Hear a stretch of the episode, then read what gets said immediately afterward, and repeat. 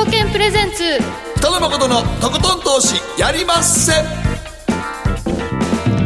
はいどうも皆さんこんばんは北野誠ですそして進行 MC の大橋ロコですそして番組アシスタントは早乙女里奈ちゃんですこんばんは早乙女里奈ですそして今日は番組初登場の方ご紹介いたしましょう。福眼経済塾取締役塾頭エミンゆるまつさんです。こんばんは。どうもよろしくお願いします。よろしくお願いいたします。エミさんも日本に来られてどれぐらいなんですか？えっ、と21年ですね。21年。もうでも日本語も完全にペラペラで今日あのなんかツイッターでつぶやかれたんで経歴見せてもらいましたけどすごい経歴ですね国際生物学オリンピック優勝ってこれ高校生のそうですそうです、はい、高校生を対象にしてる、はい。はい。たまにあの数学オリンピックとかもありあますしね。そうです。数学もあります。科学もあります。生物学もあります、はい。そして東大行かれて、えー、いろいろ野村行かれて、まあ本当天才ですね。いやいや あのトルコはいから日本に来られたということで,、えちょうどトルコが6月24日大統領選控えてちょっとリラが不安定な動きになっていることも含めて,、あとはあの原油市場でも22日に OPEC 総会がありますので、原油価格動向についても今日ははいそうですね。はい。原油価格も含めてお話ししたいと思います、よろしくお願いいたします,、はい。えそして知って得するマネペディアのコーナーではファイナンシャルプランナー野尻美恵子さんをお迎えいたしましてえ投資上手になるためにその2ということでお話伺っていきますのでよろしくお願いいたします。えそして、えー今日の皆さんからの投稿のテーマあなたにとって外さないアノマリーやジンクス教えてくださいということなんですが、えーコロンビアチームに勝利しました、えー日本のサッカーチームですけれども今日はね東京タワーの色も、えーサムライブルーになっていると。そう。青色変わったか。らあれなんで東京タワーの色変わってるの今日はやっぱりね日本が勝ったからということ。でめでたいですね。ブルーサムライブルーにしたってことですよね。はい。はい。ただコロンビアは火曜日の試合に弱いというアノマリーというかどんな どんなアノマリーがあるんですって。はい。ということで、えーこういうアノマリーっていうのはねマーケットにもよくありますけれどもねあの5月になったら Sell in May というのはよく相場でアノマリーって言われますね。アノマリではないですけどね。あれはちゃんと理由があります。理由がある。あります。はい。あのもともと北半球にありますので、アメリカとか、はい。で北半球というのはあの、まあ、昔はあのいわゆるファーマーっていうのはあの、まあ、9月に収穫しますよね。農家それとそうです。お金ができるんです。そのお金で株を買います。当然つまり9月に株買って5月に売れてで5月になると一旦その株を売ってもう一回種を買っていろいろやってその種まきをします。その辺から始まってそうですそうですそうです。もともとそういう、まあ、あのいわゆるそのアメリカの、まあ、北半球全体ですけどアメリカのこの周期ですねこれは、はい、経済経済の周期農作物を収穫してその儲けたお金でお金で株を買って。株を買ってまたまた次の種を買わなあかんからって4月5月ぐらいで売るとそういうことですなんかねあの後付けではファンドの決算が絡んでるとかいろいろ言われますけど、今のはなんかすごいしっくりきますね。確まあ、確かに、今でも今はもちろんその経済はそのサイクルでは動いてないけど、でも今でもやっぱりその人はね何百年続いたその習慣がありますので、はい。今でもそれはある程度あ合う合ってる時はありますね。はい。はい。まあ、こういうねあのきちんとした裏付けのあるような話もあるんですけれどもマーケットにはそういうね Sell in May という格言があったりします。あなたにとってのアノマリーとかジンクスがあれば教えてくださいというのが今日の投稿テーマです。番組ブログの投稿はこちらというところからどしどし応募してください。お待ちしています。なおこの番組は、えーラジオだけではなく YouTube ライブやユーストリームでも同時配信していますのでぜひこちらもご利用ください。では早速コマーシャルを挟んで誠とひろ子の週間気になるニュースからスタートです。北野誠のとことん投資やりまっせ。やりまっせって何語ですか？さあこの番組は良質な金融サービスをもっと使いやすくもっとリーズナブルに GMO クリック証券の提供でお送りします。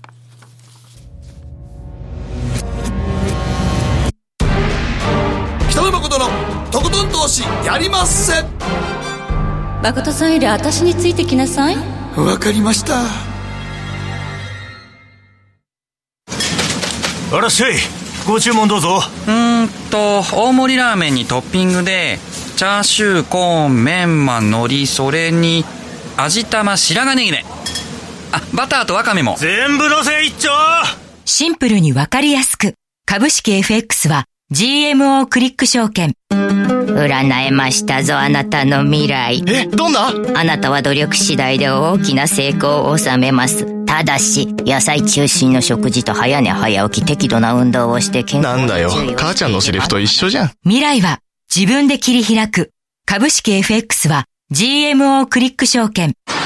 ねえ先生好きって10回言ってそれ、10回クイズでしょ。いいからじゃあ、好き好き好き好き好き好き好き好き好き好き。僕も先生好きもう。思わず笑みがこぼれる。株式 FX は GMO クリック証券。誠とひろこの週刊気になるニュースさて、ここからは、誠とひろこの週間気になるニュースです。今日一日のマーケットデータに加えまして、この一週間に起こった国内外の気になる政治や経済ニューストピックなどをピックアップしていきます。まず今日日経平均上がったのちょっと意外だったというか驚いた方も多かったのではないでしょうか。276円95銭高、22,555円43銭で取引を終了しました。え先週あたりからちょっとあのリスクオフの様相を呈し始めたような、まあ、株式市場だったんですが、まあ、米中貿易交渉の激化というのをね、嫌気して、えかなり株式市場にも不安なムードがつ、まあ、広がっていたんですが、今日なんで日経平均これ上がったんでしょうね、皆さん。えーとですね、まあもともときあの昨日下がったの別に僕はめあの理由が米中の貿易戦争だと思わないですね。思ってないあのまあはいあのひアメリカがもう明らかに引き締めにあの行ってますし、その、あの FRB が、ええあのテーパリングをやってますので、はいまあそれが全体的にいわゆるそのせあのリスク資産そのものをですね、はい今ものすごいその投資家があの、まあ、リスクオフのムードになっているので、まあ、その何かがあるたびにそれが口実に売られるんですで今年の相場の多分特徴はそれだと思います。はい。でもう一つはその今年はボラティリティが非常に高いですね。はい。えーなんであの下がったけど今日はいきなり上がりましたよね、はい。でこれもだからボラティリティですよね。昨日400円下がってえ今日は。そうですね。値動き大きいですね、値幅がはい。今日もだから一時午前中下がってましたけどね。そうですね。だから急に多分あれ売ってた人らが買い戻ししたんちゃうかなとそう思うんですそうですおっしゃる通りですおっしゃる通りだからまああのいわゆるそのトレーディングしたい人にとってはいいいい相場環境かもしれないですね。けど、ただ、はい。ただ買って待ってる人にとってはもうこの、この事態はなんかもう、もうなんか、ほとんど動いてないなって感じしますけどね。ですね。おっしゃる通りです。まあでもまあね、あのーアメリカと中国の貿易戦争のね、あの完全の掛け合いはこれからどうなっていくのかなと思いながら。第1弾は7月6日に発動って言われてるんですけど、本当に発動したら結構な経済縮小のリスクと、そうです。ね、まあ、ただあの、ええいわゆる例えば昨日言ってたのがその、まあ、とあの20兆円ちょっとって言ってますよね、はい。ええ。あのまあ、あれはいわゆるそのトランプさんの交渉術なんでとりあえず高い球を投げて、はい。まあ、どっかで折り合いつけるだろうっていう、はい。その多分感覚なんじゃないかなと思います。ただあの米中のその貿易戦争そのものがまあ一種の新しい冷戦対立構図があるので、まあ、これちょっと話すと長くなりますけど、まあ、そう簡単にはですねこれはこの問題が解決しないですね、はい、これからも多分くすぶると思います。たとえ何らかの合意をしたとしてもですね。はい。はい。まあ、その問題もくすぶる中、アメリカは、まあ、先週、FOMC にて、まあ、予想通りの利上げが、まあ、実施されたということと、年内あと2回、来年も3回、えー今ねあの、バランスシートの縮小というのをやりつつ、金利も上げていくということで、かなりその引き締めのピッチというのは早いなというような印象はあるんですが、印象は、まあ、そのみんなはそう感じてるんですけど実はそうでもないんですよね。そうでもない。だから例えば FRB のバランスシートっていうのははい。4.5兆ドルぐらいあります、はい。でこれが今どれぐらい減ったと思いますか？4.5兆ドルのうち。このテーパリングを始めて数兆円、いやいや数兆実はですね千4.5兆ドルですかドルですからね450兆、500まあ、500兆円ぐらい500兆円ぐらいはいですから500兆円ぐらい。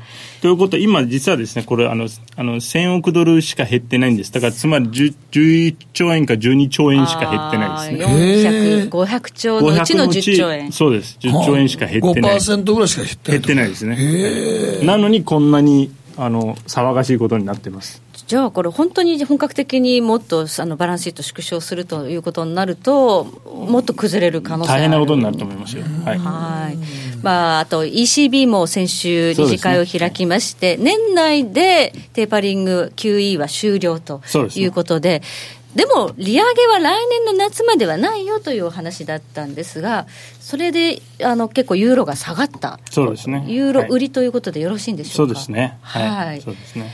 まあ、アメリカも、えーヨーロッパもこうやって出口の方にきちっとね、あの市場と対話しながら向かい始めているんですが、日本は相変わらずのそうですね。異次元化は継続ということで、ということを言ってますね。今日も言いましたよね。はい。それであるならば、エミンさん、もっと円安になってもいいんじゃないのと思うんですけどね。まあ、残念ながら世界的にリスクオフになると円安にならないんですね、これは円高になります、それは日本が債権国ですね、債権国でつまりネットで日本お金貸してるので、はい。まあ、キャリートレードがほとんど日本円をベースに行われてたわけなので、はいまあ、そのお金が日本に戻ってくるんですよね、はい。えーそれが円高をもたらしているわけです。まあ、世界中に、まあ、あの日本の資産が投資されているということと、あと日本の、まあ、コストが安いから、日本から円を借りて、えー投資されている資産があるということで。日本は世界最大の債権国です、つまりお金を貸している国です。そうですね。日本ってでも、あの、ほんまに思うけど、気前よく貸してる感じが我々は。えそうですそうです日本は気前よく貸してるんですよ。だから世界に、はい。まあだからまあこれはね、帰ってき、まあいずれ帰ってくるという形で、そうです。まあ言って、だから円基準にやるとどうしても円安になっちゃそううんでですすね。ね、まあ、これはあの金融の基礎なんでぜひ聞いてる皆さんも覚えてほしいんですけど、はい。あのはい。あのリスクが増えるとあのお金って家に帰りたくなります。これ人と一緒です。だから人も街にいると危なくなると家帰りたいでしょ、はい。はいそれ一緒ですよ。だからであの今のいわゆるグローバル世界にあるお金、まあ、日本結構貸し出してるのでリスクが高くなるとそのお金は家が日本なんで日本に戻るんですよね。そうか。はい円キャリですね。円戻ってくるんですね。そうですレパトリエーションが起きるということで、まあ、何かがあるとやっぱり円高になってしまうっていうのは、もう構造的にしょうがないということです。仕方ないですね、はいお金債権国である以上はお金仕方ですか？らない金融政策でいくらあのジャブジャブにお金ばらまいても円安にならないというのはちょっとね難しいですね。まあ、だから逆に円安になってるっていう考え方もだからそそれやらなかったらもっと円高になってますんで。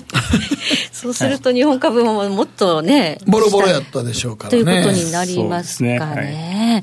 はい。でもなんとなく110円前後って今なんか、対ドルに関してやったら居心地よさそうなそうでね。感じですすよね。はい、皆さんもね、えー、大体それぐらいでみんな想定してますので。ちょうど今、あの、いろいろね、あの、業績が出揃って、はい、えー来期どうなるんだろうとかいうところがね、あの、出てくる指揮法が今、そうですね、はいまあ、少しモーメンタムがねやっぱり、えー、と弱くなります。来期は日本株全体でですね。あんまり良くないです。あいやあの、まあ、あの、そんなこと良くないっていうか、良くないほどのあれではないですけど、普通に増収増益ではあるけど、はい。あの、ちょっとモーメンタムがですね、はい。だから、あの、今期、いわゆる、つまり2018年3月期は非常に良かったんで、2019年3月期、まあ今始まってる、えー期は、少しですね、あの、モーメンタムまあ、が弱い。勢いがちょっと鈍ってそうです。そういうことです。ということですね、はい。モメンタムが弱いということですね。まあでも110円あれば、まあそんなに心配することはないでもこれまあだろう。110円から逆に言うと、日本人は今観光のお客さんも増えたわけですからね。円高の80円とか90円の時、それはやっぱり日本来ないですよね。来ないですね、はい。だからやっぱりこの20円ぐらいはすごい日本にとっては良かったと思いますよ、円安そう。です。そうですねね知らなかったらこんだけ観光客の来た昔かかけたらあの80円時代の時の時は全然お客さん外国人見なかったですよそんなにいやもう本当にあの本当にお金持ちだけが日本に来てましたからねそうですねはいそうですね。100円切るとね、結構厳しいですね厳しいですよということですね。はい。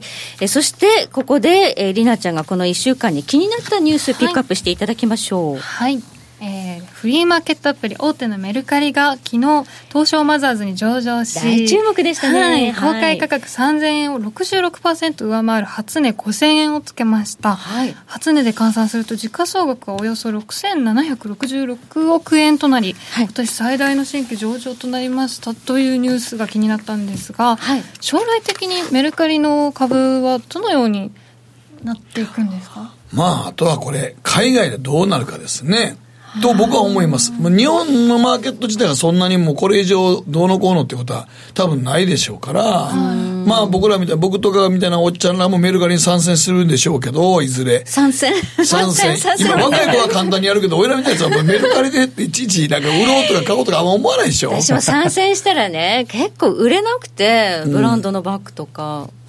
そういうのダメなんですよ。中途半端な価格帯は売れないのね。売れないですねはい安いのとか売れるみたいですけど。めっちゃ高いのが売れるめっちゃ高いのとかね。はいはいはいはいなかなか難しいなと思ったんですけど、うんまあ、このビジネスモデルっていうのは、でもあの、シェアリングエコノミーの今のビジネスモデルともマッチしてるとも言われている。ですね。はい、そうですね。もう所有しない、もうみんな買ったらシェアしてこう、行こうみたいな。まあ本当にな、はいなんかみんな、あの、その、私結構物もか買うし売れる売るしあの、つまりあのいわゆる価格安く出す。みんな遊び感覚で買ってるんですよ、そうですよね。使わないネクタイとかですね、300円で出すと買われるんですよ、はい。はい。そういうそういう感覚です、はだからもうあの別にそれが絶対必要かどうかで物を買ってるわけではないんですよい、いねや。そうです。いやいや普通になんかあのううまあす捨てようと思ってたものを誰かが使ってくれるだけでも嬉しいじゃないですか、なるほどね。うん。そうはいこのビジネスモデルで将来的に、まあまあ、株価に関してはまたちょっと別ですけれども伸びていくかどうかっていうのはどこがポイントになるんでしょうか？まあ、これはあの先ほどおっしゃったように、あれですよね、アメリカがポイントですね。そう、アメリカとか、例えば中国とかに視点を置いてやっていったときに当たるかどうかですよね。そうですね、まあ、特に、まあ、にあの日本と違ってね、まずアメリカを、土地大きいじゃないですか、で、あのまあ、今、あとは競合がたくさんありますし、eBay がありますし、eBay がありますね。ええそうですね。でオンラインショッピングが非常に流行ってるわけで、そこでどうその差別化していくかですよ、ただ私があの自分が直接、そのシリコンバレーの友人から聞いたのは、非常にその評価されていると、そのいわゆるシステム、アプリ自体があのアメリカでは評価されていると、おまあ、あとはそれをどうエグゼキューションするか、実行していくかですよね。ええはい、評価されてるってことはユニークだとそうですユニーククです、あのビジネスモデルが、もともとあの、まあ、そういういわゆるオープンマーケットっていうか、フリーマーケットアプリ、以前も、まあ、ヤヤフオクもそうなんですけど、いろいろありましたそうですありましたけど、まあ、そこに何かプラスアルファを持ってきたのは、あのそのメリカリが成功した秘訣なので、はいまあそれ長く話すと長くなるんですけど、まあ、でもあの僕はシリコンバレーで聞いたのは、非常にアプリとシステムを評価されてると聞きました。いや日本はだからほら、楽天さんもこれやろうと思って、海外出ようと思ったけど、いまいち楽天さんも成功しなかったんそうですよで、はいやっぱりこれからのあのやり方っていうのは、これはもうやっぱり世界を、国の国境をまたいで、どういうビジネスモデルが海外で受けるかの方が一番大きいと僕は思いますけどね。ワールドカップに出るんですだから、ある意味そう。ある意味アメリカ行っちゃうとね、そう。ある意味そうですよね。戦いはそうなんて、eBay とか戦わなあかんわけですから。はい、まあ、海外市場展開が成功するかどうかが肝ということですが、ちょっと今、地合いが悪いせいなのか、初日で値がついたのも、ちょっとな大丈夫かなっていう気はしますちょっね。と、ちょっと悲しかったですね。何日かこう値がつかないで、ね、ヒーローズみたいな。ねそうそうそうそう、もう盛り上がるかなと思ったら、初日にえー値がつきました、ね、ただあれあの、ある程度の、いわゆるその、今のえー IPO ってほとんどその小さいじゃないですか、上場した時は、はいだからあれほど大きくなって上場するっていうのも結構珍しいなのので、あそうですね。マザーズではちょっと時価総額大きい大きいですね。ね、はい、最近の流れとしてはちょっと珍しいですね。ユニコーン企業って言われるのね、あのはいそうです。世界にはたくさんあるけど、日本は本当にメルカリぐらいしかないっていうそういうことで。本来ならもっと、はい。あの、ああなる前に上場しとくべきぐらいの会社の規模ですからね、マザーそうズやったら。ですね、そうですね。ええはい。ということで、将来は、まあね、海外展開が成功するか否かがポイントということですね。はい。以上、誠とひろ子の週間気になるニュースでした。北野誠のとことん投資やりまっせ誠さんより私についてきなさい。わかりました。賢者の投資。さあ、改めまして。今日はエミン・ユルマズさんにお話を伺っていきます。改めてよろしくお願いいたしま。ますこの複眼経済塾っていうのがなかなか、ありがとうございます。たくさん目があるっていう。はいまあトンボですよね。そうですね、はいトンボの目でえー見ようっていうですね、投資の世界を、えーそれが目的です。はい。えーということで、えー今日はあテーマは何ですか？オペック総会直前、はい原油価格をめぐる攻防と新興国通貨の動向ということなんですが、えー、明日、明後日金曜日22日、オペックの定例総会があります。ありますねえー年2回の定例総会があるんですが、今回注目されているのは、これまでずっと減産を続けてきたオペックが増産を発表するのではないかという、もう事前にこのニュースが出て、価格が少し下がるというような動きが出ていますね。出てますね。はい、さあ、ここをめぐる攻防、どのようにエミンさん、ご覧になるの？か。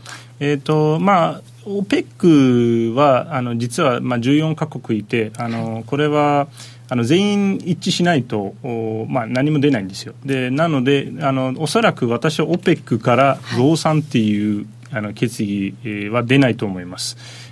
足並み揃わない揃わないと思います。というのはイランとベネズエラとイラクが今反対しているので増産に。これはあの多分出ないと思います。でそうすると何が起きるかというとで今増産を望んでいるのは実はえー、サウジとロシアなんですよね。でロシア OPEC メンバーではないですけど今一緒に動いてます、はい、で、えー、実はですね先週ワールドカップの開幕戦見ました。はい、なんかここ、ロシアとサウジがちょうどぶつかったんですってね、はい、そうです、開幕戦、はい、で、えーと、サルマン皇太子と、はい、えー、プーチン大統領が試合一緒に見られてたんですけど、すごい絵ですね、えー、そうおそらく多分あの原油の話もしたんじゃないかと、サッカー見ながら、えー、そうです。まあ、あのよくありますよね、あの野球見ながらこう、ビップ席で、そんな、サッカーとか見ながらそんな話もしてるというね。はいはい。可能、だからこの2か国で、はい、えー、独自に増産するんではないかと私は予想してます。なので今回の。あ、もう独自にですか？独自に、そうです。2か国で独自に。まあこれは、で、さらにそのアメリカがもうすでに、そのいわゆる、えー、今、イランのとの核合意から離脱しているので、はい、その前に実はお願いしてるんですよね、はい、サウジに。まあ、イランの分を穴埋めしてくれと、はあ、えー、いうことで、実はもう話がついてるんじゃないかなと私が思っていますので、はい、おそらく OPEC から何も出ないと。で、価格は下がっているので、OPEC の後に何が出ても価格はちょっと上昇すると思います。原油価格に上がる上がります。はい。はい、先に下げちゃってますからね。そうです。先に下げているので上がります。はい、えーはいとなると、えーまあ、ロシアとサウジがですね、えー、独自に2か国間で、えー、勝手に、えー、増産をすると。勝手に。はい、まあ、アメリカが今ね、あの、生産大国に躍り出ましたけれども、アメリカがなかったら、ナンバーワン、ツーですからね。そうですね。あの、輸出ベースで言うと1位と2位です。うんはい、1位と2位の国が、やっぱり増産するって言ったら、インパクトはやっぱり、まあ、大体100万バレルぐらい、2か国で増産するって言ってますんで、うん、まあ、それぞれの、それぞれ1000万バレルぐらい1日で生産してますんで、まあ5%ですね、はい、生あの生産を増やせば、まあ、100万バレルになりますので。でもこれが出ても価格が上がるというえーと、OPEC 総会の直後には価格が上がります、ただ私はこれは、つまり一時期は100ドルまでいくんじゃないかみたいなその予想もあったんですけど、えー、私、そう思わないので、まあ、WTI でまあ70ドルが多分天井だというふうに思っているので、まあ、大体この価格帯、はい、まあ、今、ちょっと65ドルまで WTI で下がってますけど、えー、ブレントで80ドル、WTI で70ドルから75ドルの間が、えー、多分どちらかというと、そのサウジとイランどあ、イランというか、サウジとあロシア、どちらも多分望ましい価格帯だと思います。というのはもう一つですね、このみんな価格気にしてるけど、もう一つ市場シェアっていうのもあるのでね、はい、あのいわゆるその生産している国にとって、はい、原油って今あの、いろいろオルタナティブエネルギーが出てきてるので、はい、全部使い切れるかどうか分かんないんですよね、みんな持ってるもの。できれば売り切りたいです、みんな持ってる国々に。ちょっとあの余剰感が出てきましたよね。そうです。はい、だからあんまり上がっちゃうと、今度、あのシェールオイルの生産が増えるので、ええー、それがあんまり欲しくない。アメリカが。と中国です。アメリカと中国のシェールオイルの生産が増えますので。シェアを取ってしまう。そういうことです。はい。はい、価格が、まあ、上がってくると、アメリカがどんどんシェールを作って、シェアを奪ってしまう。せっかく減産して、ね、価格上げてあげてるのに、アメリカに、アメリカのためにやってあげてるみたいになっちゃってると。いうところもあると。で今日はあの原油のチャートご用意いただいているので、皆さんにちょっとこれご覧いただきたいんですが、はい、大きな価格の変遷です。えー、まあ、昔は原油価格90ドルから100ドルというところにあったものが、大きく崩れたのは、やっぱりこれ、一番最初のきっかけはアメリカのシェールの台頭というところだったんですね。すね。はい、はい。そしてその後の大きな価格のその転換になった事象というのは、まあ、どういうところがあったのか、ちょっと解説いただきたいんですが、はい。まあ、これはあのまずイランとの核合意ですね、オバマ政権がやった核合意ですね、はい、これ、ここ、このイランが、まあ、そこまではですね、経済制裁にあって原油輸出できなかったんですよね、はい、でこの核合意が決まってから原油が大きく下がって30ドル切ってます。そうですね、そういえばそうでした、はい、はい、で実はですねあの経済制裁が解除された時点でそこを売ってます、つまりですね、まあえー、いわゆる株と一緒で、あのまあ、ニュースそのもので動くんですけど、事実でですね。あ織り込みで。織りこそうです、そうです。今まさに原油価格下がってるのは、増産の話が出てきたから下がって出てます、ええ、じゃあ発表あったらむしろ上がると上がります、ね、いうことなのかもしれない、ね、だから噂、噂と事実ですね。そう、噂と事実。ファクトで売れというやつですね。はい、はい。ということが、ちょっと過去のチャートからもね、検証できるということなんですが、原油価格がやっぱりちょっと上がってくると、いろいろ困ることが出てくるというのが、はい、えー、3ページ目ちょっとご覧いただきましょう。原油価格の高騰で拡大するフラジャイル5の経常赤字。今、あの、新興国通貨がすごく下がっているというのが話題なんですが、一番あの解説されているのは、アメリカが利上げするから、みんなアメリカドルに戻ってきているということで、新興国通貨下がっていると解説されているんですが。それは、それはメイン、メインのシナリオですね。ですね、はい、理由ですね。で、もう一つですね、実は、補助要因というのは、この原油価格の高騰なんですね。これなぜかというと、この、はい、いわゆるそのフラジャイル5と言われている、はい、えー、まあ、あの、新興国は、経常赤字を持ってます。赤字。え、はい、そうです。あの経常赤字を抱えてます。で、経常赤字はこれらの国ってね基本的に原油持っていないので、原油価格が高騰すると経常赤字が拡大するんですよね。輸入しなきゃいけないということで。はい、そうです、そうです。で、ここにの載せてるのは実際経常赤字対 GDP の比率ですね。GDP に占める経常赤字の割合を載せてるんです。例えば、はい、2016年時点トルコは3.8%で、昨年末時点で5.5%まで拡大してます。これはなぜかというと、原油価格が高騰したからですね。はい、え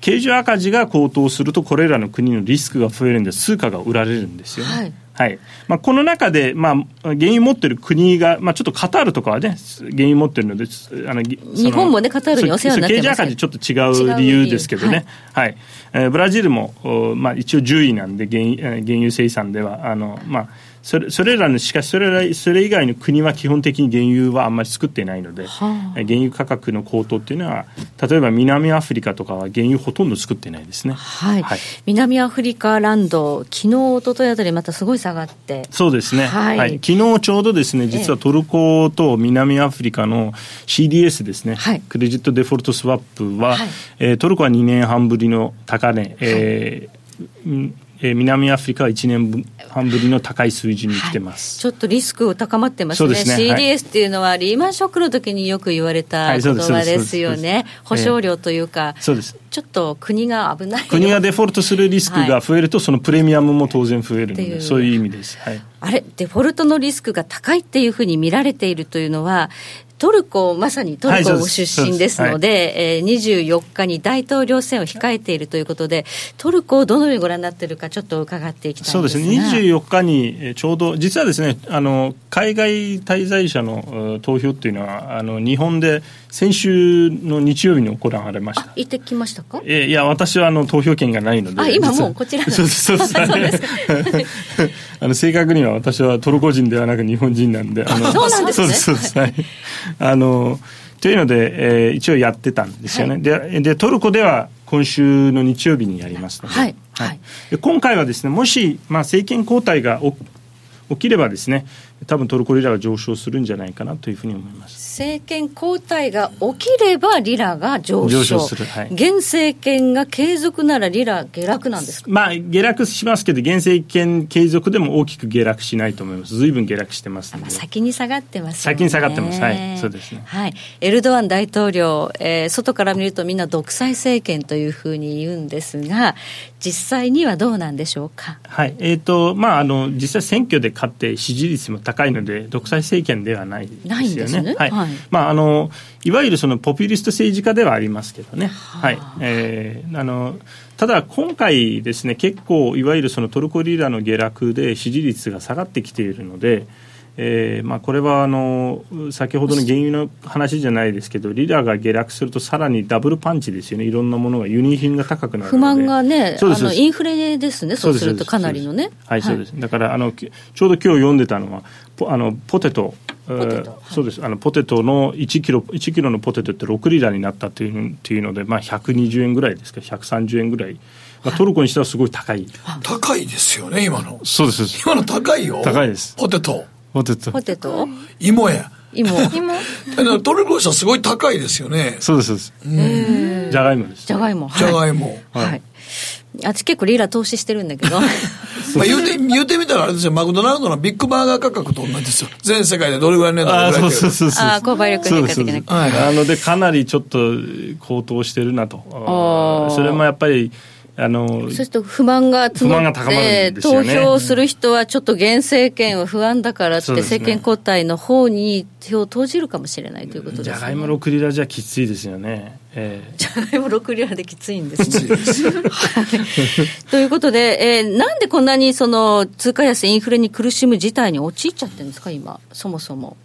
えっとですね、まあ、これもあのずっとですねこのこのここにここの表にもあるんですけどずあの非常に経常赤字の,、おその GDP に対するあの比率って高いんですよね。大きいですねはい。トルコの赤字。でこれなんでこんなことになっているかというと、まあ、そもそもその採用している経済成長モデルって内需による経済成長なのでつまり製造業が育って輸出をしてその成長していないので国は日本みたいにもしくは例えば台湾とかみたいにですね、えそうするとどうなるかというとこの経常赤字はどこかから、まあ、穴埋めしなきゃいけない。毎年、まあ、これはその伸びてる時はいいんですよね景気がいい時は、まあ、た例えばあとはあの、まあ、金利が安い時に世界的に、はい。まあ、直接投資が来ますし、はい。あのそれ以外でも、まあ、例えば債券とかトルコの債券とか株式が買われる人気があるときは世界中からトルコに投資日本人もいっぱいトルコに投資しましたからね。はい。ただあの今みたいにね世界が金融引き締め段階に入ってきちゃってしかもアメリカがテーパリングをやって、はい。さらにトランプ政権が減税を法人税減税やったがために今アメリカの財務省がね余分に国債発行しているのでその状態でなかなか新興国にお金いかないんですよね。あとちょっと、最近はあんまり聞かなくなりましたけれども、まあ、IS の台頭で結構トルコのテロのニュースがあったときに、はい。観光客があんまり行かなくなったっていうそうですね、そうですね。まあ、こと、実はですね、昨年、2017年はほとんど事件、テロ事件ないんですけど、ない。2016年は結構あったので、その影響がまだやっぱりね、えーすぐには回復しないんですよね。はい、観光収入も結構大きいそうです、そうです、もちろん。はい、ですもんね。はいということで、えー非常に通貨安、インフレに苦しんでいるトルコの、えー大統領選が24日日曜日ということで、えー現政権継続だと、一旦ちょっとトルコリラは下がるけど、もうもうすでに下がっている。下がってますね、はいそんなに大きく下がらないと思います。まあ、もし22円ぐらいまでトルコリラ円下がってきましたけど、どこぐらいまでちょっとこれ下がるリスクがあるとお考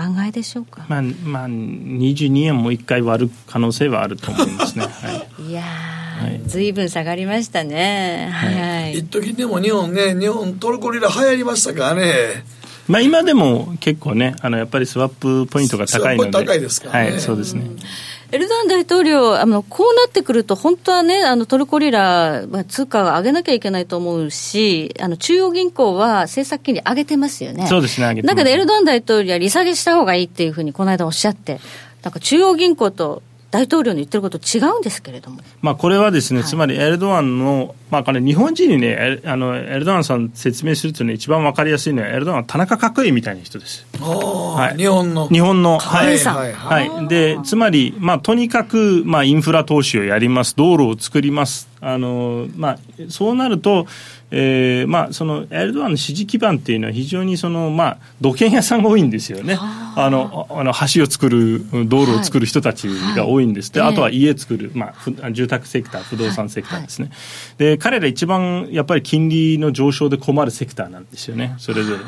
そうするとなかなかやっぱりその金利を上げたくない、できれば下げたい。はい。はいまあ、あの中央銀行としてはやっぱり通貨安防衛のために金利を上げて、まあ、外からの投資を呼び込みたい、そうですね、はいところが、えー大統領は選挙目前に控えて、えー支持基盤である方々の票を集めたいということなんですね。そうです、そうです、はいおっしゃる通り、あの非常にあの内トルコの内陸部とかですね、はい。えーあの田舎の方にえー支持率が非常に高いですね、エルドアンは、それもやっぱりそのダム作ったりとかね、そういう目に見えるその実績残してるので、そういうのをみんな見て支持しているので、はい。その意味では金利は絶対嫌がってると思います、彼は。はいここからあのトルコに投資したいという方、たくさんいらっしゃると思うんですよね、まあ、あの金利も,、はい。もう妙味あるということで、価格も下がってきたと、ね。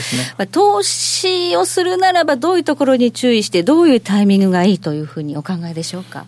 まあ、あの一つはやっぱり今回のちょっと選挙の結果を見た方がいい、ま、見極めですね、はい、そうですね、まあ、いずれにいずれの場合もですね、はい、そのえーまあ、現政権が交代した場合でも現政権が継続した場合でもどういうその経済政策をやるのかちょっと見極めないといけないですね、まあ、エルドアンが継続した場合でもそのトルコ今金利の引き下げっていうのは僕は現実的ではないと思ってますので結局最終的にはこの前もあったようにその中央銀行は自分のやりたいようにやるっていうのはもう世界に見せましたのでエルドアンが何言ってもそんなに気にしてないんですよね。あ独立性は担保されてますね。そうですね。はい、はいとなりますと、まあ、ちょっとですね、えーまあ、その新しい政権がどう動くかを見極めた方が、えー、そのそのそこから投資を決めた方がいいかもしれないですね。はい、慎重に。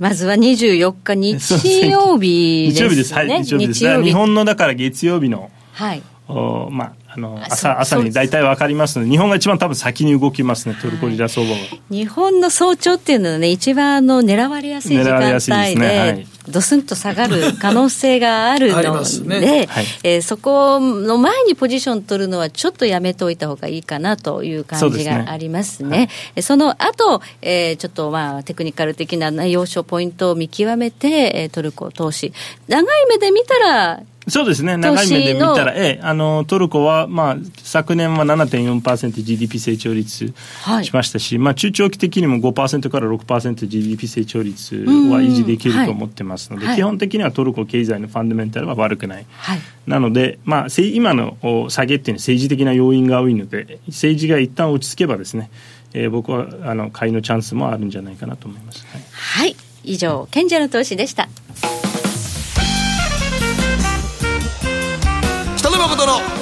投資やりません。GMO クリック証券の魅力は何といっても業界最安水準の株式手数料。さらに企業価値や業績が一目でわかる財務分析ツール。マーケット動向をスピーディーにキャッチいただける充実の投資情報。その他使いやすい高機能取引ツールを取り揃えており投資初心者の方にも安心してご利用いただけます。また GMO グループの株主優待を使うと保有株数に応じて最大2万9000円の手数料相当額がキャッシュバック。GMO グループのお得な優待ぜひご利用ください。株式取引なら GMO クリック証券。GMO クリック証券株式会社は関東財務局長金賞第77号の金融商品取引業者です。当社取扱いの金融商品のお取引にあたっては価格変動などの理由により投資元本を超える損失が発生することがあります。お取引をする際は、当社のホームページや契約締結前交付書面で、手数料などの諸経費及びリスクについて十分ご確認ください。北野誠のとことん投資やりまっせやりまっせって何語ですか？さあ。さて、ここからは知って得するマネペディアのコーナーです。ファイナンシャルプランナー野尻美恵子さんにお越しいただいています、はい、よろしくお願いいたします。よろしくお願いいたします、はい、今日はどんなお話でしょうか？はいえっ、ー、とですね個人投資家の立ち位置っていう形なんですけれどもはい、えー、あのあるマネージで以前なんですけどね取材している中で取材を受けている中であの個人投資家さんってストップ高ストップ安の銘柄好きですよね っていうことを聞かれて、はい、いやまああの、まあ、あのね値動きの激しいのが結構好きな人多いですからねやっぱり、まあそうなんですよね、でも私もその気持ちすごく分かって、はい、やっぱり値動きがないと資金が限られている以上なかなか増やせないよねって思う時は絶対あると思うんですよね、はい、なのでこう投資続けていく中ででもやっぱりそういう銘柄って目が離せなかったり、ヒヤヒヤしたり、必要以上に、なんかストレスになったりいろいろあるじゃないですか、はい、なのでそういうこう比率を今日は見ていきたいなっていうのがあります。はい、はい、ストップ高っていう銘柄っていうのは上がってる時も勢いがあるんですけれども一点下げ始めると、急にストップ安に張り付いたりっていうぐらい激しいですから、うん、そうです、ね、あのそれ持ってると、本当に仕事に集中できなかったりしますよね。そうやねあのなんかもう、仕事やってる場合じゃないなと思います。見とかないとどうしようもないですからね。そうなんですよね。本当天ぷら揚げてるような感覚で。目離したらあかんよ、電話出たらあかんよ、みたいな感じになりますからね。でだんだんそれを持ってると、あれ？私そんなそこまでギリギリの投資する必要あったっけ？みたいなことに、はいはいなりますよね。なんか陥りがちですけれども、でもかといってこう今チャンスでこれから来るんじゃないかっていう時は、やっぱり資金効率って考えると確かに効率いいこともそうですね。まあなんか材料が出てるから動いてるわけであって。そうなんあおし大橋さんおっしゃるように、材料がまた豊富なんですよね、マーケットでは注目されるってこともとっても大事じゃないですか。万年定員みたいなところもあるわけですから、そうなってくると、やっぱりそこも見ておきたい。けども、加減が大事っていうところありますよね。実際、大橋さんなんか比率とかどうですか私は、あの、口座を分けてますね。あの、口座分けてる。まあ素晴らしい。もう長期運用のものは、もういじらないように、もうあんまりログインしないようなので、ずっと買って放置。なるほどでログインする口座は、もう本当にもう値動きの激しい、ランキングに出てくる銘柄ばっかりやるみたいなのもうある、すいません。お引っ越しなんかできたりするんですか、それ。短期のものが長期の方に。いや、あの、あんまりないですね。ないですか？はい。短期銘柄、やっぱり本当に短期でやらないと、うん本当そうですよね。ダメですねそこまで割り切って。割り切ってやってるんですけど、意外にあの長期講座の方がちゃんと増やし増えてくれてるっていうか、こっちは凸凹が大きくて、はい。ああ、そうですね。北野さんいかがですか？まあ、あのだから僕も、だから見れるときはもうスイング、一週間ぐらいで終わりますけどね。ああ、そうですよね。もう見れるときはそっちの方が絶対いい自分の都合もすごく大事ですよね。都合も大事ですから、はい。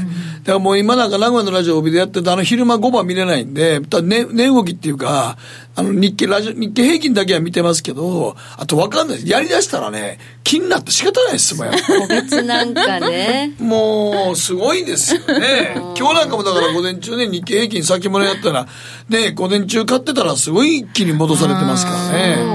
あれなんかも今日なんかもあんまりなんで上がったか理屈もよくわかんないですからね、みんな。わかんないですね。後付けで言ってるだけで、多分あれはもう売ってたやつは買い戻しやと思いますけどね。そうですね。はい。確かに。なんか、おしゃれな、こう、コインランドリーなんかも、梅雨だからいいんじゃないかなんて言われても、どうしてもこう、下がってきたりすると、その根拠だけで買っていいんだろうかみたいなところに不安になってきたりとか、やっぱり、こう、値動きの激しさがストレスっていうところはあると思うんですよね。ただ、そこが巣立ってくるものっていうかね、そこから、あの、成長してきて、じっくり腰据えたものになる可能性もあるから、その、なんか種みたいな銘柄だったら最高だなっていうのもあるので、まあ難しいところではありますけれども。はい。はいまあ、さっきお引っ越しって言ったのはまさにそれですかね。ああそうなんですねこうやってこう乱高下しているようでいて、本当に強い銘柄はそのままもう下がらずにずっと上がっていくよっていうことですね。そうですねは。い蔵替えのようなものをね、ああ、そうですね。そうです蔵替えとかね。ねはい。さらに地位を固めるみたいなとこでしょうか。はい。ということで、えーまあ、こういう旬の銘柄と長期運用っていうのはどのように考えていくのかというのが、うん。まあ、ちょっとテーマなのかと思うんですが、うん。そうなんですよね。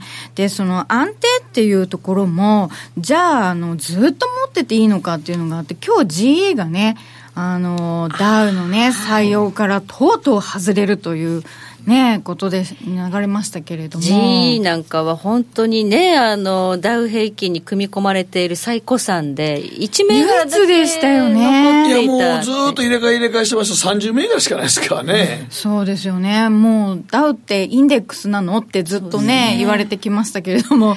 でも配当はいいんですかね、G とかね。ああ、そうですね。何しろ業績のね、低迷が深刻で、やっぱり株価を。株価が下がってますねそうですね。はい平均を下げてしまうっていうところですよね。はいでもそういうように、あの、そあの、なんていうか、安定成長と看板は思えても、実態は違うみたいなところもあると思うので。日本の企業だって昔ね、年金株って言われていあた、ーそうですよね東電とか東芝とか、うんあの、全然ダメじゃないですか。こうずっとそれだけ持ってれば安心っていうふうに言われていたので、ね、いやもうだからそういういわゆるオールドエコノミーですよね。そうですね。正直そのあたりはあの相続でお持ちの方もいて多いです。あの昔で言った東電ですね、東京電力なんかもね、あの3.1の時なんかもすごいみんな相続ぐらいで持ってても、配当で皆さん生活してる方結構多いですからね。本当、北野さんおっしゃる通りで、そうなんですよ。もう配当がもらえる銘柄だからって教わって、このままにしといてなんてもう、あの、預かってたらがなったっていうような、こう、株どうしようみたいな、どう、売れるんですかみたいな方もいらっしゃる状況だったりするので、まあ、このね、持っていていいと思う看板を見せながらも、実態どうなのかっていうのもありますし、はい、まあ、難しいんですけども、今だとなんかトヨタなんかは、やっぱりこう、電気自動車をね、あの、子会社含めて、グループ全体での内製化っていうところにシフトしましたけど、これが本当にこう、拡充すると、やっぱり今の水準、十分高いんですけど、テクニカル的には、まあ、さらにこう、ステージアップっていうところもあるのかなとか、うん、あと今日ソフトバンクがね、ああ、総会でしたね。総会でしたけれども、はい、大きな、まあ、ビッグマウスと言っていいのかわからないですけど、300年成長というね、あのー、もうでもソフトバンクってイメージどんな会社を持ってる？白い。犬のおる会社やろ？お父さん。お父さん。お父さん。はい、イメージ強いですね、スマホ。スマホのイメージですかね、はい、もう通信会社から投資会社にっていうね、今もうすっかりあれですよね。投資会社ですよね完全にアリババで大成功したり、アリババってわかります？うん盗賊の盗賊の話あの中国のねあの e コマースというかあのあの、まあ、ヤフーみたいな、うん、ななんだろうあのいろいろ買えるやつ。わかりました。わかりました。わ、かりました。はい、あそこのジャック・マーっていう社長に本当にちっちゃい会社の時から投資してて、あの会社がもう巨大企業に成長してその投資が大成功したっていう、なのでそこの持ち株の時価総額考えると、今の株価も安いんじゃないかっていうのがその社長のまあ持論というかね主張というか、いろんなところに投資してますからまあ恐ろしいぐらい借り入れてますから。そうおっしゃる通りなんですよ。いや、それはもうみずほ銀行からめちゃくちゃ金借りてますからね。そこの判断難しいですよね。難しいです。冷静になるとっていうところ。だから、あの、ソフトバンクという携帯会社は、あれは、その今やってる企業はソフトバンクとしてはもう、だからラスベガスのあの大ね、もうトランプ大統領にすぐ会ってましたやろ？そうですね。あれもだってあの、アメリカの会社買い取った時に、その金で、あの、まあ、ラスベガスのカジノみたいな人になってるわけですから。はい、厳しい時にね、助けてあげたそうなんです。だけど、そういう会社して、もう投資と投機の会社になってんだけど、自然には携帯で稼いではんねん。賢いといえば賢いんですけど。賢い。現金が常に動いてる。っていうね、そうなんですよね。ただまあね、実際借り入れは何兆円ですからね。そうですね。まあ、あとインフラに手出してるとなかなか潰せないっていうのもあるっていうのね。そう、やっぱり社会的影響が大きいので。でね。本当そうです、潰れない、まあ潰れそうになってもなんか助けてもらえるみたいなね、なんかそういうのもあるのかなと思う、だからそういう意味ではすごく賢いんですよ、本当にこう、潰せない企業にして、借金はでも15兆ぐらいあるんでしたっけ、そうですね、すごいんですよ、つまり。1日のだから金利だけでもだいぶ払わなかったよね。だからそう、利払いだけでもその大変なので、はい、これから金利が上がっていく時代って言われているので、アメリカもね、利上げ決まりましたから、う。ん。孫さんの会社のね、あの借金は、あの、ドル建てでもたくさんあるはずですから、金利上がると借金の金額が増えていく。ね、だから、それ考えると、ソフトバンクの株って買えるの？買えないの？ってすごく悩ましいですよね。本当そうなんですよ。はい。だから壮大な夢に乗るかどうかっていうところなんんですよね、投資家だとね。はい、まあなんで、この、ただ持ってればいいっていうことでも、この安安定というか息の長い銘柄っていう軸でも、はい、まあ、持ちっぱなしっていうのはあれなんですけどでもやっぱりこうチャカチャカ動くものよりは根拠は強いよっていうところがありますよね、うんはい、なんでこう3対7とか2対8とかご自身の性格だったりご年齢だったりこう関われる時間とのね状況だったりであの全然変わっていいと思うのでベストなバランスっていうところを再確認していただけたらなと思いますね。はい。それからなんですけど、はい。あのよく機関投資家ってやっぱ数円動くともうそれでそこそこ利益が取れるから、はい。まあそんな手手口をやってくるじゃないですか、はい。それに対して個人だとやっぱり値幅取りに行かないとっていうところが辛いなって思う時もあると思うんですけど、今日はちょっと個人投資家だから強みを持てる部分っていうのをフォーカスしてみたいなと思いまして、はい。まあ、それがまとめると時間壁スピードって私は思うんですけれども、はい。まああの時間というのは個人投資家決算ないじゃないですか。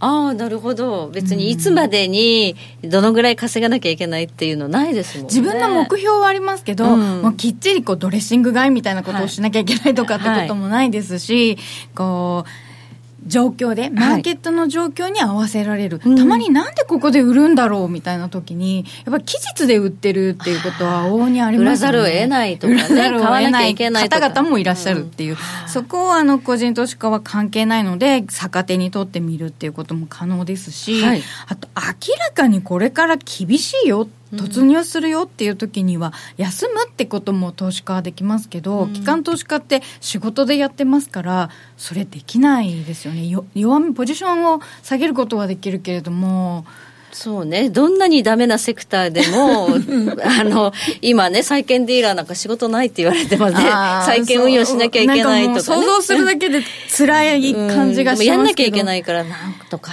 ね、やるっていやもうさすが。そのおっしゃる通りなんですよ。でその次のね壁っていうのもまさにそこなんですけどあの投資先を選ばない選ば、あの選ばないでこうどこでも行けるっていうね、これもすごくメリットで、はい。もう債券ディーラー債券しか買えないんですよ。そうですよね。これどんなに辛いことか。しかもね、日本は特に日銀に買われちゃってるしね。そうなんですよね、はい。債券ディーラーって今何やってるんでしょうかね。あんまりなんかもうなんかそれほどはね、い。うん国内債券国内債券リーダーってもうなんかすることあんまり情けですよね、うんだから本当に不評なんですけどね、今の政策ね。ね。あともう一つ暗くなってきちゃいましたけども、まあ、あのあとスピードですね、スピーこれもやっぱり意思決定って、まあ、基本一人でできるじゃないですか、なのでこう結構動きやすいってこともすごく武器だと思うんですよね。うん、なのでこのあたりと先ほどのこのベストなバランスですね、はい。意識してこう立ち向かわなきゃいけないので不利な部分もどうしてもあるので、有利な部分を前に出してこれからも戦っていきたいねっていうところがあはい、ります、個人投資家はわざわざ無理することないですからね。あそうなんですよね。不利な時は休んでもいいっていうのが、プロは毎日動かなきゃいけないけど。それも辛いことですね、はい、ですからそのそこはやっぱりメリットだというふうに考えて、はいえー投資も続けられるというのが一番ですね。そうですねはい、ここまで知って得するマネペディアのコーナーでした。北野誠のとことん投資やりまっせ誠さんより私についてきなさい。わかりました占えましたぞあなたの未来。え、どんな？あなたは努力次第で大きな成功を収めます。ただし野菜中心の食事と早寝早起き適度な運動をして健康なんだよ。母ちゃんのセリフと一緒じゃん。未来は自分で切り開く株式 FX は GMO クリック証券。ねえ先生好きって10回言って。それ10回クイズでしょ。いいから。じゃあ好き好き好き好き好き好き好き好き好き好き。僕も先生好き。思わず笑みがこぼれる。株式 FX は GMO クリック証券。あらっしゃい。ご注文どうぞ。うーんと大盛りラーメンにトッピングでチャーシューコーンメンマ海苔それに味玉白髪ネギね。あバターとワカメも。全部のせ一丁。シンプルにわかりやすく株式 FX は GMO クリック証券。さてここからは皆さんからいただいた投稿を紹介していきます。今日のテーマあなたにとって外さないアノマリージンクス教えてください。はいこうちゃんからもらいました。ジンクスというか出かける時にすることなんですが、玄関を出る時は必ず左足から出ます。えー、昔母からい聞いたんですがパワーが宿るのは人体の左側だと言われました、多分昔は心臓が左側からっていうことで言われたと思うんですけど特に何かあるとかないんですがいまだにその癖が抜けません。まあでも無事に毎日過ごしてるのはそのおかげかもしれませんがってことですね。左足からお家に出る時に靴を履く、はい、帰る時はどうするんでしょうね。かどうなんでしょうね。私右足から。右足から決めてるんですか？あの出る時も入る時も右足から入るへえ、ななぜですか？あのまあ特にそれもなんかジンクスみたいなもんです。特に、ね、特に理由ないけどその方がまあそうですね。右基本的に右から入るようにしてます。私は全然考えたことない。プロ野球選手の方もよくグラウンド入るときに足決めてるとかああそれは言いますね、なんだっけこれあのなんだっけ。ルーティーンああ懐かしいですね。これこれじゃなかったっけ？ルーティーンみたいなこんな感じ。ね、はい、ですね。ああはいはい、はい、今気づいたんですか？遅いいやいやだルーティンっていうのいやだから要は野球とかでも仕草がね決まってますから皆さん、ね、その方がなんかこううまくいく気がするっていうあれですよね。はい、はい、はい、あれです、ああれはい。こちら朝さん。えー、朝さんからで外さないジンクスはお気に入りの T シャツを着ると勝負に外しません。普段は勝負を避けている私ですがここ一番という時は T シャツ冬場はインナーとしてを着ると勝負に外したことは勝負には外したことはありません。ただし競馬でこれを着ると本命馬が来るという安定の結果で終わりますが。うん。だからまあ競馬やった時そのって言ったら穴が出てこないってこと極端な穴馬が出てこないってことですね。本命馬。はい。一番人気ですねはいはいそういうことです。はい、はい、続いては。だからさほど競馬として面白くないってことですね そうなんです。ね、はい、なるほど。はい。はい、続いては、えー、風吉さんからいただきました。アノマリーと言おうかジンクスと言おうかポジションを持とうと身構えている時に今まで寝ていたワンコがガチャガチャしだした後にポジションを持つとよく負けるにゃんこも一緒にガチャガチャしだすとストップロスに一直線に走り出す。あと3ピップスでリミットに刺さるような時にガチャガチャしだすとスプレッド分届かずに逆行しだしたりその付近でもみ合いになる。まあなんだかんだ言っても私の力量不足が原因なんですがということでペットのワンちゃんとかにゃんちゃんが騒ぐとろくなことないっていう。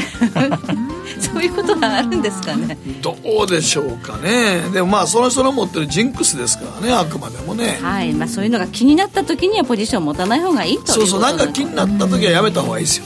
なんか迷った時はもうやめとこうって思った方がいいですから。迷ったらやめろが投資の鉄則ですから、ね、そうですね。あの僕もこの間日曜日思いましたあの競馬やっててなんかずっとやってて、はい、メインレースなんか思いっきり外してあ取り返したなと思って最終レースやと大体負けますから。ね 取り返すって絶対ダメ。あのねあのね あのね熱くなって負けてる時にその負けた金を取り戻そうと思って最終レースやるとオッズの高いとこばっかり狙うんですよねやっぱり。無意識にね。無意識に。どうしてももうそのなんか馬馬の名前とこのなんか今までの成績じゃなくてオッズから入るんですよ、はい、じゃあここにこれだけ投資入れたらさっきまでの負けを取り戻せるやんと思うとそっちの方に行くんですね人間は。それ川山用ってやつやね。そうそう虎のたぬきですね。だから完全にあのなんか馬がどうのこうのにもオッズ見て勝ってる時ありますからね。はいそういう時はやめた方がいいですよ、はい、ということです。時計の針は11時27分回っています野誠のとことん投資やりまっせ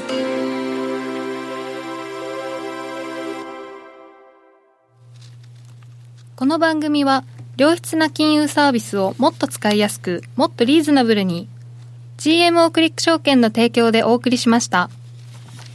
さあ、あっという間にお別れの時間です、はい、ここから来週に向けての注目スケジュールを押さえておきましょう。なんといっても22日お話伺いました OPEC 総会で原油が動く可能性があります。そして日曜日はトルコの大統領選ということでイベントありますね、はい、明日はあのイギリスの BOE 政策金利発表があるんですがなんかポンドも弱いですね最近ね、ね、はい、なんか全然利上げの兆候というのがないというかインフレの兆候は見えてこないという状況ですが注意ポイントなんでしょうかねここから来週に向けては。まあそうですね。あの今年はやっぱりちょっとボラティリティが高いので、はい、自分のポジションもそれに合わせてちょっと調整した方がいいですね。例えば信用を大きく張ったりするとちょっと危険ですね今。動きやすいマーケット全体的に。上にも下にも。